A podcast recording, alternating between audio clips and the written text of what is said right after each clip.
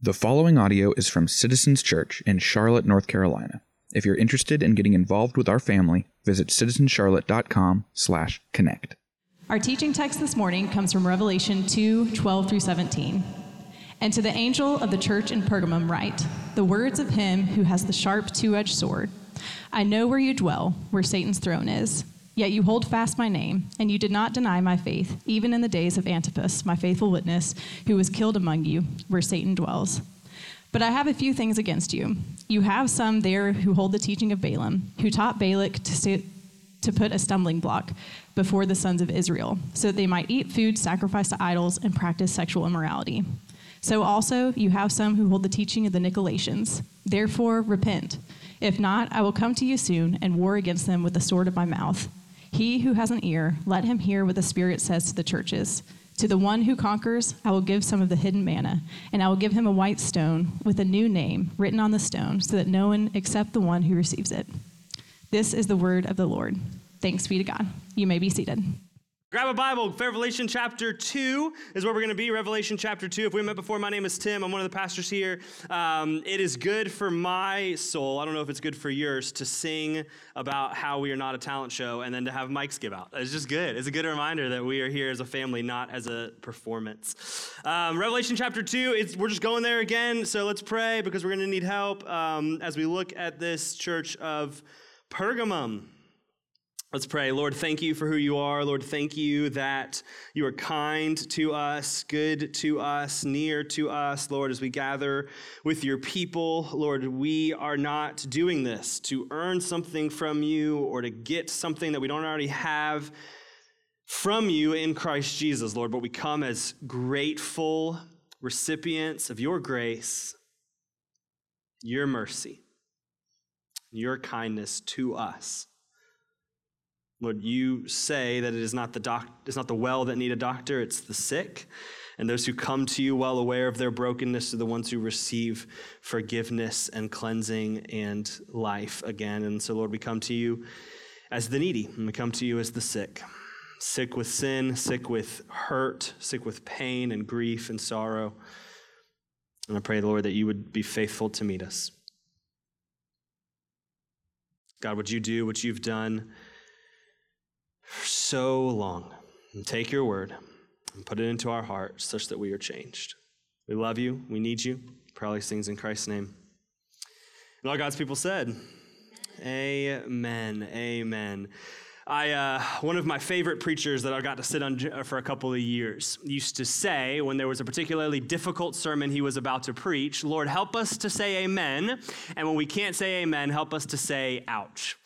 And I don't know about you, but this series has felt a little bit like that, right? Like, Lord, help us to say amen. And when we can't say amen to these difficult words from Revelation, help us to say a godly, holy, Holy Spirit empowered ouch. And we're going there again today, just fair warning. So we're continuing our series, if you're new, uh, just by way of reminder, through the first three chapters of the book of Revelation. And we're examining this, these letters. So John, who's the last living disciple of Jesus, has been cast out to the island of Patmos for preaching the gospel. He has this vision where the text says he's caught up in the power of the Holy Spirit, and he writes the words of Jesus, seven letters to seven churches in seven ancient, ancient cities, what is now modern day Turkey. And these cities made up the ancient Roman postal route. And so we've been exploring these letters, asking what do ancient letters to ancient churches have to say to modern Christians here today in Charlotte, North Carolina in 2023. And with each week, we've landed at sort of this gut check assessment question.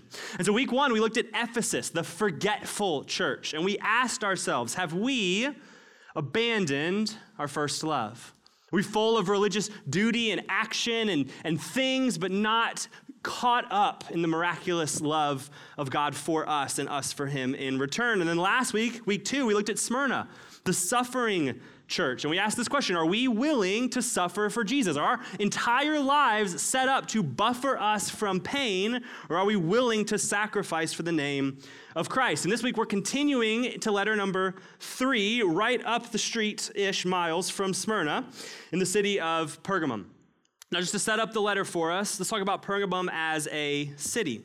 So, Pergamum as a city can be described as a place of political prominence and pagan worship political prominence and pagan worship. So let's think about political prominence. Pergamum was the official capital of, the, of, the, of Asia Minor for 200 plus years. Roman historian Pliny at one point referred to it as, quote, the most distinguished city in all of Asia. It was extremely loyal to Rome and to the worship of the Roman emperor. So much so, in fact, so today, if you wanted to host the Olympics, right? If you were a country or a city that wanted to host the current Olympic Games, like coming up next summer, you would get together and submit a proposal to the IOC, the International Olympic Committee. And it would say things like, here's the stadiums we're gonna build, and here's how we're gonna house people, all of that. Well, in the ancient days, if you wanted to host the Olympics, you would submit plans for how miraculously great of a temple you were going to build to the emperor. That was like your submission. We'll host the games. Here's the temple we're going to build. So when people come for the games, they can worship you in all of this splendor and glory. Pergamum, in the decade leading up to this letter, won the honor twice as a city. So it's prominent and loyal to the worship of the Roman emperor, but it was also loyal to the worship of the Roman gods. One of the main Roman gods that Pergamum worshipped was the god Dionysus. Dionysus was known as the god of wine, bliss, and joy. You can see it on the screen behind me. Dionysus had a temple, and next to that temple was a giant amphitheater. And what worshippers of Dionysus would do is every month or every two months is they would show up in this amphitheater, and a band would get onto that little stage down here that's now all covered by grass, and they would play a single note song for as long as humanly possible possible. They could hold this note. And when the note finished, everyone in the amphitheater would get as drunk as possible and do whatever they needed to do to experience a level of joy that Dionysus would be glorified with. That was the worship going on in the city of Pergamum. That is the setting for this letter in Revelation chapter 2, verse 12. This place is so wicked, so steeped in the worship of the Roman emperor and the worship of false gods, that Jesus starts the letter to the church this way. Look at verse 12. And to the angel of the church in Pergamum, write the words of him who has the sharp two edged sword. We're going to come back to that at the end. I know where you dwell, where Satan's throne is. All right, pause there. Can you imagine? Like you're sitting in this little house church in Pergamum, and a messenger shows up. Hey, we've got a letter from John. He actually says it's the words of Jesus. And you're like, awesome, sweet, let's open it up, see what it says. Hey, by the way, it's me, Jesus. You live in the homeland of Satan. Awesome. That's the setting of Pergamum. That's how wicked and evil this city is. Keep reading verse 13. Yet, Jesus says, you hold fast my name and you did not deny my faith. Even in the days of Antipas, my faithful witness, who was killed among you, where Satan dwells. So Jesus starts similarly to how he starts the letter to Smyrna, right? I see your suffering. Like I see the pain you were going through living in a pagan culture, and yet some of you are refusing to give in. You're refusing to say Caesar is Lord or Dionysus is Lord. You're worshiping me, and I see how you're suffering because of it. He references Antipas, and we don't know a lot about him, the text doesn't say. Historical accounts seem to point to Antipas being a pastor in the church at Pergamum about a decade earlier, who the Romans killed because he was casting out too many demons, which is a, a great way to go down, right? He's just going along the road, casting out too many demons. The Romans are like, You're too, this is too much, and they kill him. And Jesus is encouraging the church. I saw even when they killed your leader, and led him into a horrific suffering death, you did not deny the faith. Now, at this point, you might be expecting the letter to go the same way as Smyrna, right? Hold fast, stay true, don't give in. Not so much. Keep reading, verse 14. But I have a few things against you. You have some there who hold the teaching of Balaam, who taught Balak to put a stumbling block before the sons of Israel, so that they might eat food sacrificed to idols and practice sexual immorality. So also you have some who hold to the teaching of the Nicolaitans. So Jesus says, I see that some of you are suffering and holding fast. I see that some of you are holding on to my name, not giving in. You're worshiping me, you're pursuing me, but there are others of you who are giving in. We're not holding to the name of Jesus, but to the teachings of Balaam. And we're not holding to the teachings of Jesus, but the teaching of the Nicolaitans. So, to understand this, let's talk about these two groups for just a minute. First, let's start with Balaam. So Balaam was a prophet, meaning he spoke to God's people for God or on behalf of God, who lived 1400 years before this letter in the nation of Israel. His story can be found, if you want to read it this week, all the way back in Numbers chapter 22. Numbers 22. It's a really fascinating story. There's a talking donkey and an angel from heaven. It's really quite uh, literary biblical gold. But the summary version of the story of Balaam is this Balaam started godly. He was a good prophet, spoke the words of God to God's people, and eventually he grew weary. In those days, to be a good prophet who spoke for the Lord wasn't very popular because often you had to say hard messages and hard things. And so eventually, a foreign king, Balak, who's the king of the Moabites, says, Hey, Balaam, come over here. I will take care of you. I'll give you whatever you want. I'll provide for you. You can live out the rest of your days in luxury. All you have to do is curse the people of Israel. All you have to do is speak curse over the people, and you can come live with me and chill for the rest of your life. So, Balaam, so Balaam tries. He actually opens his mouth, and when he goes to curse the people of Israel, God actually changes what comes out of his mouth, and instead of cursing, it's blessing. And so he goes back to Balak and he's like, I tried. my bad. I tried. God literally, like, literally changed the words coming out of my mouth. And so he says, But here's the thing, Balak. If you can't get them in this way, I've got a plan. You see, the Israelites love to give in to idol worship. They've got a track record of sacrificing and worshiping other things besides the one true God. And so instead of cursing them, why don't you just tempt them with some of your pagan worship? Why don't you just tempt them with some of the sexual immorality of your culture? And Balak does this, and this is what we read about Balaam in 2 Peter chapter 2. Peter says about him, Forsaking the right way, they have gone astray, and they have followed the way of Balaam, the son of Beor who have loved gain from wrongdoing. So, what John's doing in Revelation 2 is saying there are some within the church who are doing this type of teaching. And what he means by this type of teaching is this this is the, the teaching of Balaam do whatever you want as long as it feels good. That's the teaching of Balaam happening in the church of Pergamum. Do whatever you want. I know God said this. I know that he, he told you to live this way and not this way. I know that He's told you what His design for things like sex and worship and how you spend your money, all of these things. I know that you know what those are, but do whatever you want as long as it feels good.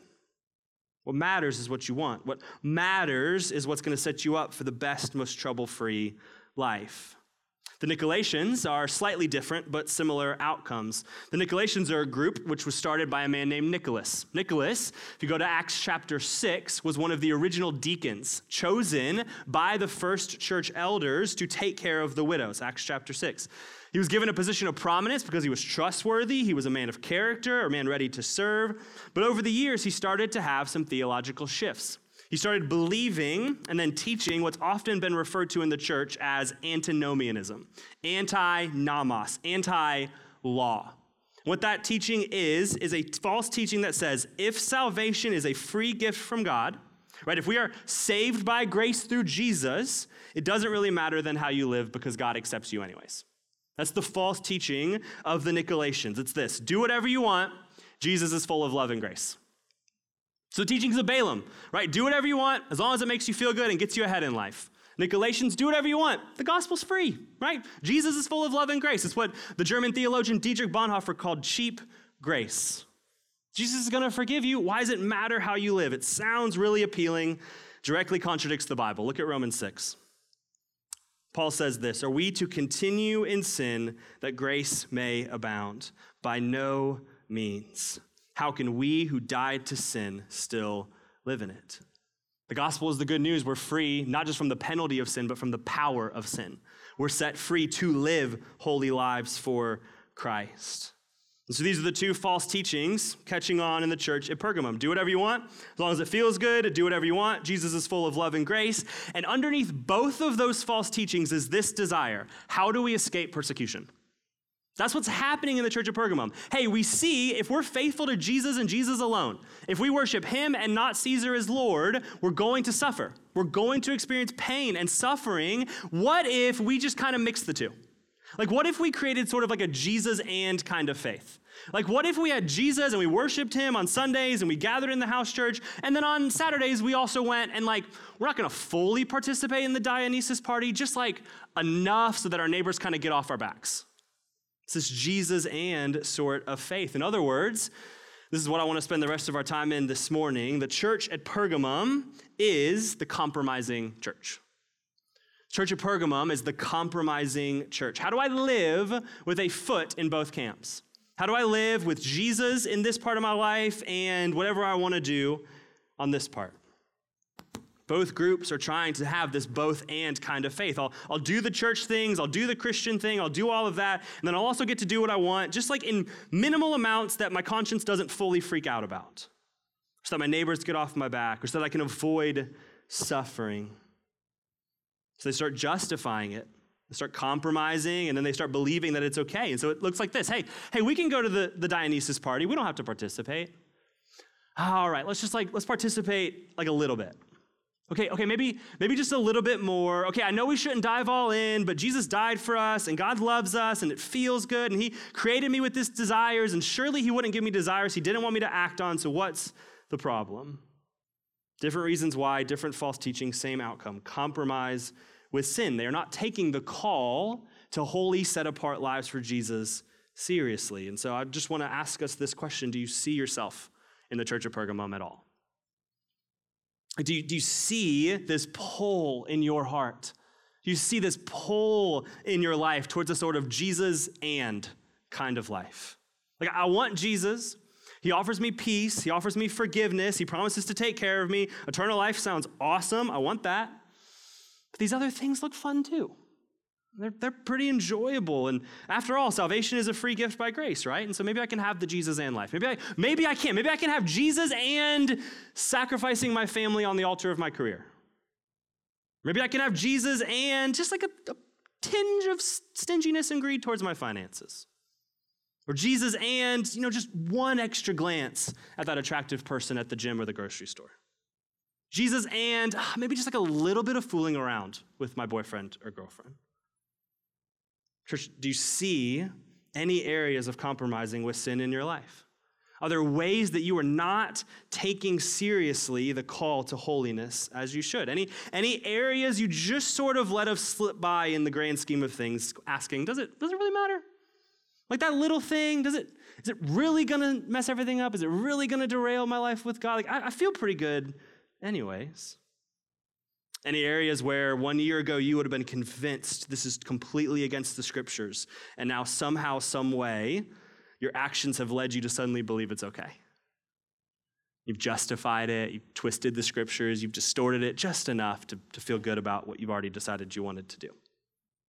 Here's the problem with that for, for Pergamum and for us is that Jesus does not tolerate compromise.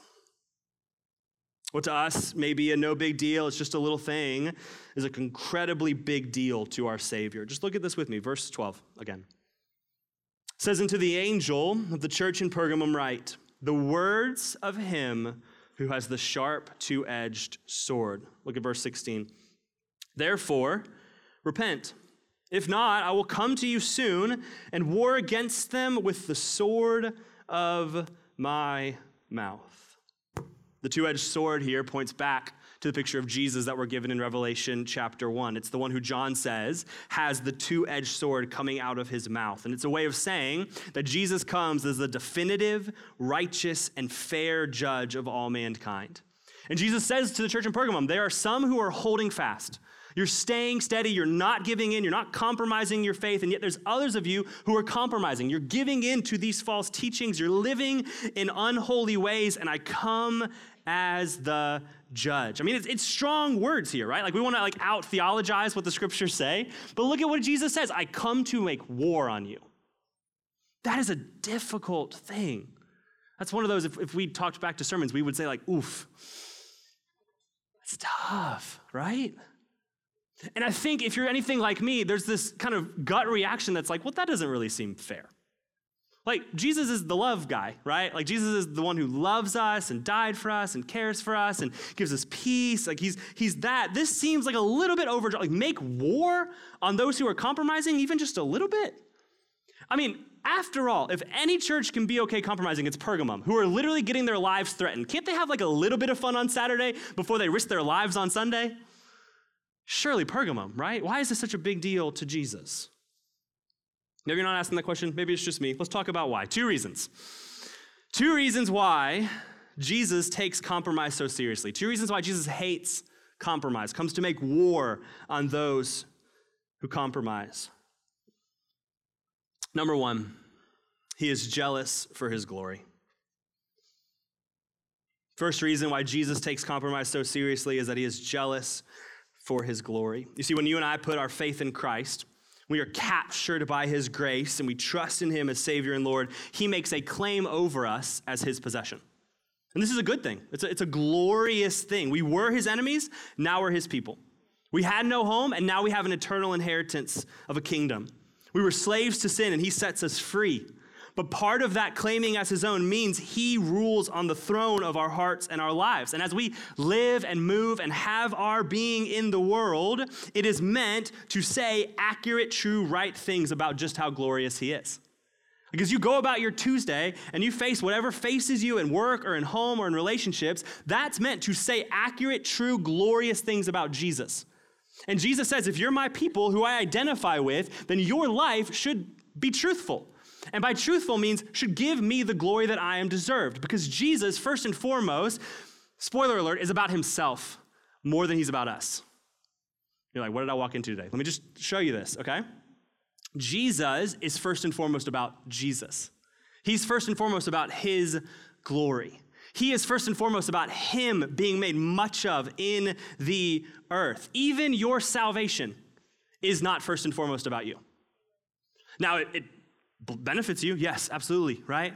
There's blessings now and into eternity for you, right? It's love for you that drives it, but even underneath that love for you comes God's greater desire for his glory to be made much of in the world. This is Ephesians chapter 1, right? He calls us his own, a people for his own possession. Why? To the praise of his glorious grace. It's about him. The entire Bible tells that thread. The entire Bible is not look at people because they're awesome. The entire Bible is what? Look at God. Look at what he's doing. Look at what he will do and look at what he has done. The scriptures are about the glory of God. And so when he claims us as his own possession, as his people, he will not share the throne of our hearts with those who are supposed to be set apart for him. This is James 4. He says it very clearly. You adulterous people, do you not know that friendship with the world is enmity with God?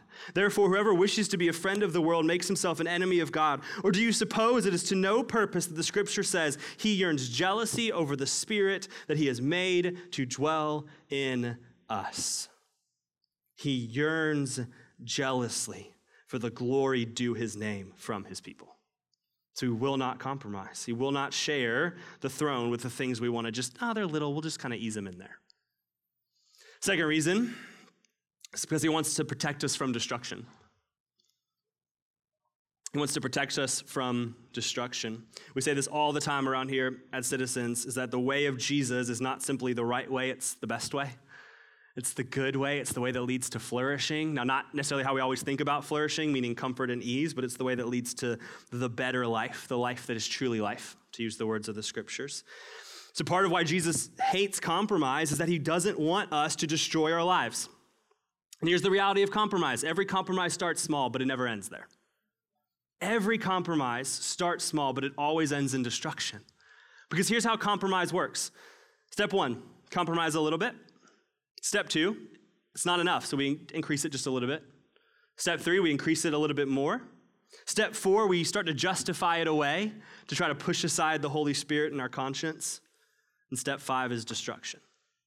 I mean, think about it, right? Think about, think about destroyed friendships. No destroyed friendship ever starts with the blow up fight, right?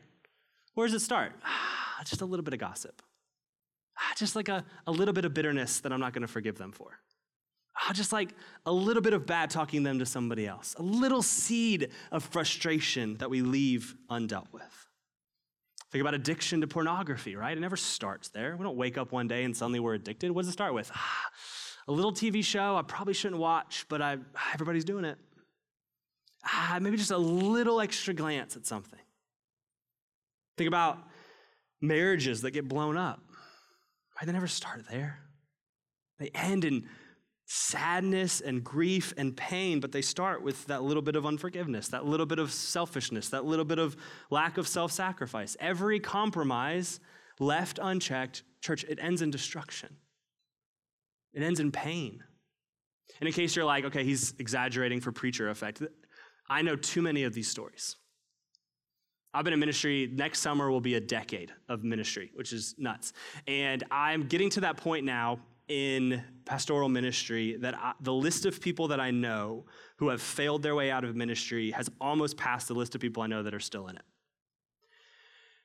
And it is really hard to get a text at this point just about every four to six months of, hey, I got some really bad news about so and so that I need to fill you in on. I mean, just, gosh,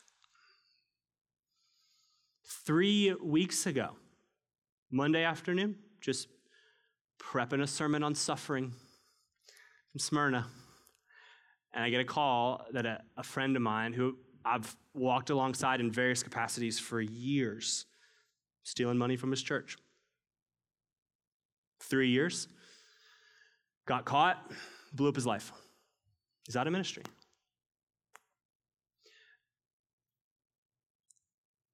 And it never starts there, right? Like it never starts there.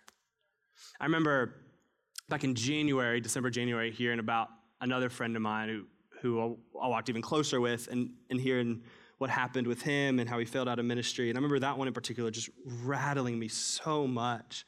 And I remember talking to Lindsay about it, and what she said, which I think is a really fair and true and accurate response, it's like, man, this just feels like it could happen to any of us. And I remember just processing that with a friend of mine who's also in pastoral ministry, and we were just talking about it. And, and what he said to me, I've been thinking about still to this day. And I, I come back to it probably once a week, which is no exaggeration. And he said this He said, Tim, on the one hand, I, I think what Lindsay is saying is true. Like, on the one hand, sin is deceiving and it can catch any of us, and any of us can give in to the deception of our hearts and blow up our lives. Pastors are not. Like, this is not like a unique pastor thing. You can blow up your life with unchecked compromises too. But he said this, and I, I thought it was so helpful. He said, Here's the thing though that sin didn't catch him one day as if he was just kind of going through life and surprise, moral failure. There were years of unconfessed, unrepented of compromises that led to that point. I, was thinking about it this morning, and I was just chewing on this sermon and praying for you guys and praying for this time, and I was reminded of this quote. Maybe you've heard it before.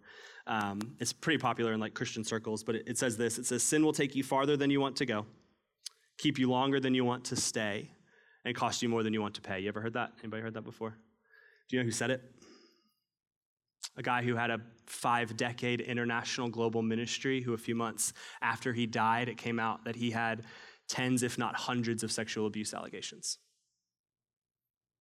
Destroyed his reputation, destroyed his legacy, destroyed his family, destroyed his whole ministry.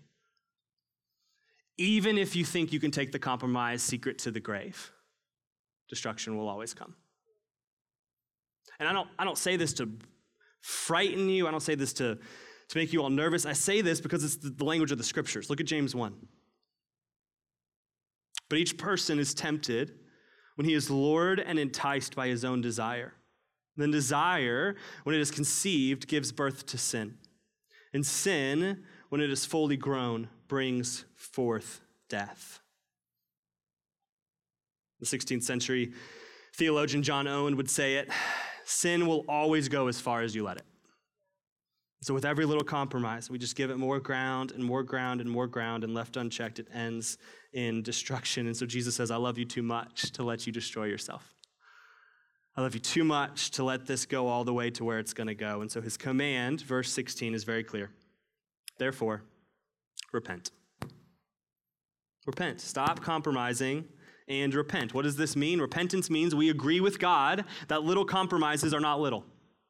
That's the first step of repentance. We just agree, hey, this little thing that I want to minimize and justify and talk around and say is no big deal, and I don't even really want to confess it to my group because there's other bigger and more important things going on.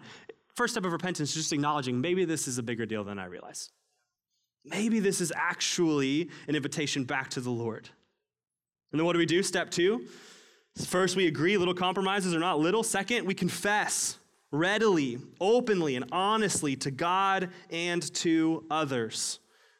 We put a huge emphasis on confessing to others here at Citizens Church. It's part of our regular routine. We do it at least once a month in all of our groups. And folks always ask us, does that mean we don't think it's important to confess to God? And we say no. We just know that with the deceptiveness of our hearts, I want to confess to anyone and everyone as often as possible. Because I need that protection for my soul. Why would I not afford myself the beauty and the gift of God's people caring for me, watching out for me? Third thing we do, repentance means we make a plan to fight against our sin. So, repentance means we agree with God. Little compromises are not little. We confess readily, openly, and honestly to God and others. Then we make a plan. What's that common definition of insanity? Doing the same thing over and over again, expecting a different result? Is that not how we try to fight our sin? Okay, I know for the last 10 years this has not worked, but wait, maybe one more time. Take it seriously. We make a plan. Okay, maybe I need to actually change some drastic things in my life. Maybe I need to actually stop going to this place that I know is going to be triggering for me. Maybe I need to actually finally get rid of my iPhone and all of my friends are just going to have to live with my green text messages for a while. All right? Take a needed aggressive step against sin. And the number four, repentance means we take a step of action towards God by the power of the Holy Spirit. We agree with God. Little compromises are not little. We confess openly, readily, and honestly to God and others. We make a plan, and then we take a step in the plan.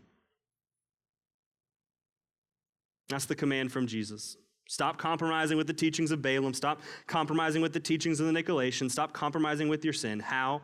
By repenting. But again, again, if you stop there, burden. If you stop there, legalism. I was talking to a guy in our church last week about the sermon, and I said, What I love about these letters and what I love about being a gospel centric church, a church centered on the good news of Jesus, is that we can hit as hard as we need to in sermons because we know we're always going to end with the levity of the good news of grace. And here's what it is in Revelation chapter 2. He who has an ear, let him hear what the Spirit says to the churches. To the one who conquers, I will give some of the hidden manna, and I will give him a white stone with a new name written on the stone that no one knows except the one who receives it. Now, you might be like, I don't get it. Let's talk about it. Manna. Manna, back in the story of Exodus, was literal bread from heaven. So when God led the Israelites out of slavery in Egypt and they're wandering hungry through the wilderness, He rains down bread, manna from heaven to provide for their needs. It's manna that Jesus refers back to in the book of John on the Sea of Galilee when He tells the giant crowd, I am the bread of life. Eat from me and you will never go hungry again. And then He says, a white stone. White stone, as, as, I mentioned, Pergamum was the host of the Olympic Games for two times in the decade leading up to this letter. And what happened is if you ran in one of the races and you won, you were given a little white marble stone. And that white marble stone was your entrance ticket to the giant party for the elite citizens of Pergamum that would be held after the Olympic Games. The white stone of entrance, a ticket of welcome.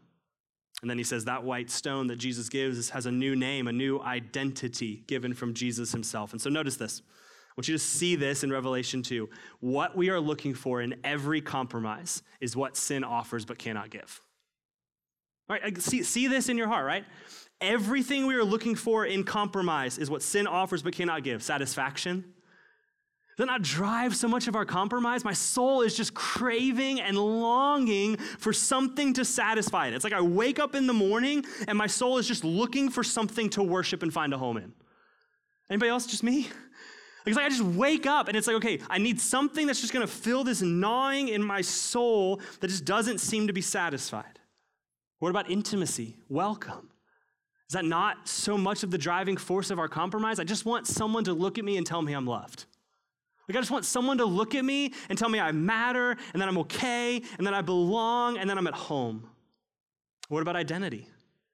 I want somebody to declare over us, you're enough. You're good. declared something else over you. So sin offers us these things, right? Satisfaction, intimacy, identity, and yet if you look at the pattern of compromise in our lives, the reason why we have to keep compromising is because it always keeps it out of reach. That's why compromises never stop at little compromises because it, it, scratches that itch for a little bit. It's like just enough for a little bit, and then you need a little bit more, and a little bit more, and a little bit more. And yet, look at what Jesus offers to those who conquer. To those who long for satisfaction, he offers bread from heaven. To those who long for fulfillment and the longings of their souls to be satisfied, he offers himself, the greatest satisfaction that will never leave our souls yearning again. To those who want intimacy and welcome, he offers a white stone entrance ticket. You get a future in the kingdom of God. I'm looking for someone to tell me that I can be at home, and Jesus says, Here's the entrance ticket to home. You don't need to compromise. There's a welcome, an eternal welcome, an eternal feast. That's how the book of Revelation ends, right? Revelation 21 and 22. It's this one big party for everybody who worships and follows Jesus. He says, You want the white stone entrance tickets for the one who's, who conquer. And then he gives them a new identity. You know how you're trying to earn something, be validated? You want somebody to speak over you that you are okay? How about a new name from Jesus himself? Loved. Daughter, son, holy, forgiven, redeemed, reconciled, welcome, sealed, beloved, mine. I mean, pick. You get all of them. Christ offers to the one who conquers all the things sin promises but cannot deliver. So here's the question I want to leave us with as we move into our time of response. Here's our question for this week Where are you compromising with sin? Where are you compromising with sin? Where has the desire for satisfaction and welcome and intimacy and belonging, where have you given that to other things that are not Jesus? Maybe it's a small thing that you're like, okay, I, just, I know that thing, and nobody else really knows the thing because it's not a big deal. Maybe today the invitation for you is to make it a big deal by agreeing with Jesus it's a big deal. To receive his satisfaction, to receive his welcome and his identity. Maybe for you, you're like, I don't have a category for this because you haven't even put your faith in Jesus yet. And I'm so glad you're here. One of the reasons we're a church is so that you can encounter the teachings of Jesus and put your faith in him. And so if that's you, if you're like, I've never even trusted in Jesus, then today can be that day for you. Today can be the day of salvation where you put your faith in Him, trust in Him as the one who offers these beautiful things like satisfaction, intimacy, welcome, and forgiveness from God. So I just want to leave us with that question. I'm going to pray for us in just a moment, but I want us to wrestle with that. Where are you compromising with sin? These are hard words, and part of the danger of hitting hard words quickly is that we can rush real fast past them. And so I just want to give us a minute to ask the Lord, let the Holy Spirit speak. Lord, where am I compromising with my sin? What's that thing big or little, that I'm refusing to hand over to you. I'm refusing to confess. I'm refusing to deal with. I keep having good intentions to deal with it, but I'm just not. So, me, just give us a moment of silence and prayer, and then we'll respond together. So, come, Holy Spirit, speak to your people.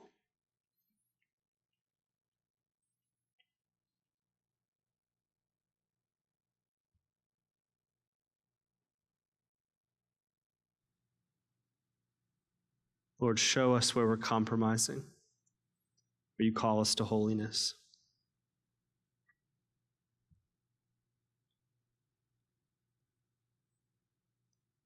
Lord, remind us of your grace that actually can provide everything sin offers but doesn't deliver on. Lord, we thank you for Revelation 2. We thank you for your word. We thank you for difficult admonitions and convictions that you give to Pergamum, Lord, I pray that they would be convicting to us, that we would see ways we are compromising with our sin. We would see ways in which we are justifying and downplaying and sweeping things under the rug, Lord, and that you call us to a different way, a way of holiness for you. I pray even this week you would give new insight into our lives of how we're looking for satisfaction and belonging and welcome and intimacy from things that will not give them. And you, how you offer in Christ Jesus the free gift of a welcome that will not expire, satisfaction that will not run dry, of a name that will not be blotted out. Lord, I pray even today, and I pray this confidently because of the power of your Holy Spirit, Lord, that you would break some folks of their compromises. Where they came in here ready to do the hour of worship thing and head on to their Sunday, and you came in here to encounter them with your Spirit, change their lives. So I pray today, even today, Lord, would be a day of repentance and conviction Or that even today somebody would get prayer for the first time. one of our prayer team, and it'd be a way that they take a step towards freedom from addiction, from compromise. So we trust you, Lord, to do what only you can do. Probably things in Christ's name. Amen.